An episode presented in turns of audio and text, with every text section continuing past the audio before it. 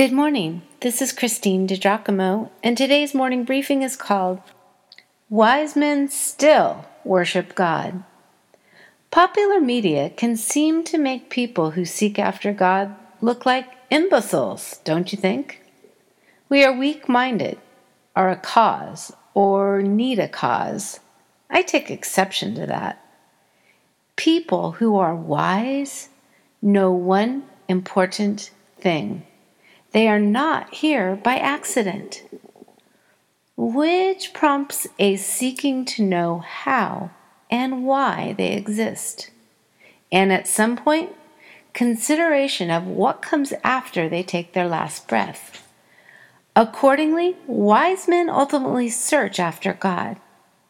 Admittedly, I've seen some wait until their deathbed.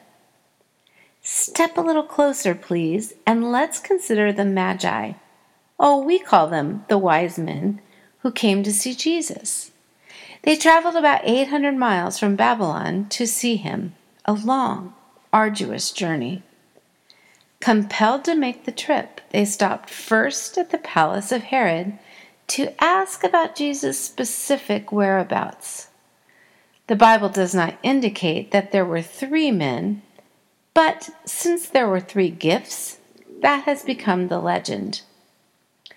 Listen to Matthew's description of that event. After Jesus was born in Bethlehem in Judea, during the time of King Herod, Magi from the east came to Jerusalem and asked, Where is the one who has been born King of the Jews? We saw his star when it rose and have come to worship him. When King Herod heard this, he was disturbed, and all Jerusalem with him. When he had called together all the people's chief priests and teachers of the law, he asked them where the Messiah was to be born. In Bethlehem, in Judea, they replied, for this is what the prophet has written. But you, Bethlehem, in the land of Judah, are by no means least among the rulers of Judah. For out of you will come a ruler who will shepherd my people, Israel. Then Herod called the Magi secretly and found out from them the exact time the star had appeared. He sent them to Bethlehem and said, Go and search carefully for the child. As soon as you find him, report to me, so that I too may go and worship him. After they had heard the king, they went on their way, and the star they had seen when it rose went ahead of them until it stopped over the place where the child was. When they saw the star, they were overjoyed. On coming to the house, they saw the child with his mother Mary, and they bowed down and worshipped him.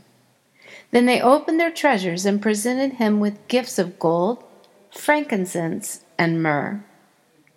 And having been warned in a dream not to go back to Herod, they returned to their country by another route. First, I'm curious why these men went in search of Jesus in the first place. Scholarly, science minded, and worshipful? No way. Not these days, right? In fact, we have been sold a bill of goods that Christianity and science are incompatible. Nonsense. The men, astronomers, clearly tell Herod they came to worship the one who had been born. These men came to worship Jesus.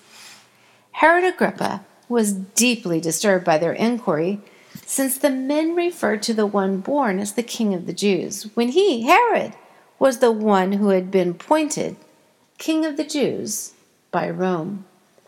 Accordingly, he called together the Jewish high priests and scholars to inquire of them about where such a person would be born. Note, Scripture does not say they had to go and research the matter, discuss, or debate it.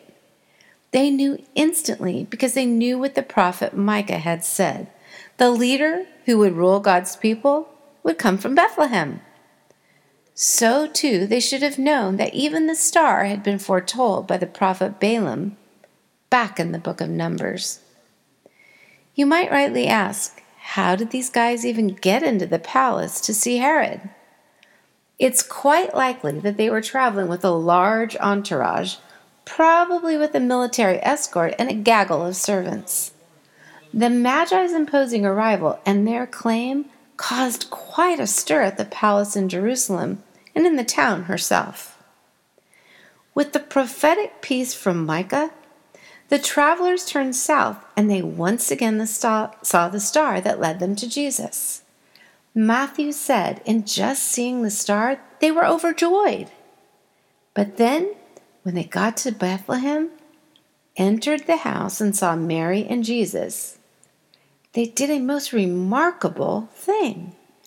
The wise men bowed down and worshiped Jesus. Huh.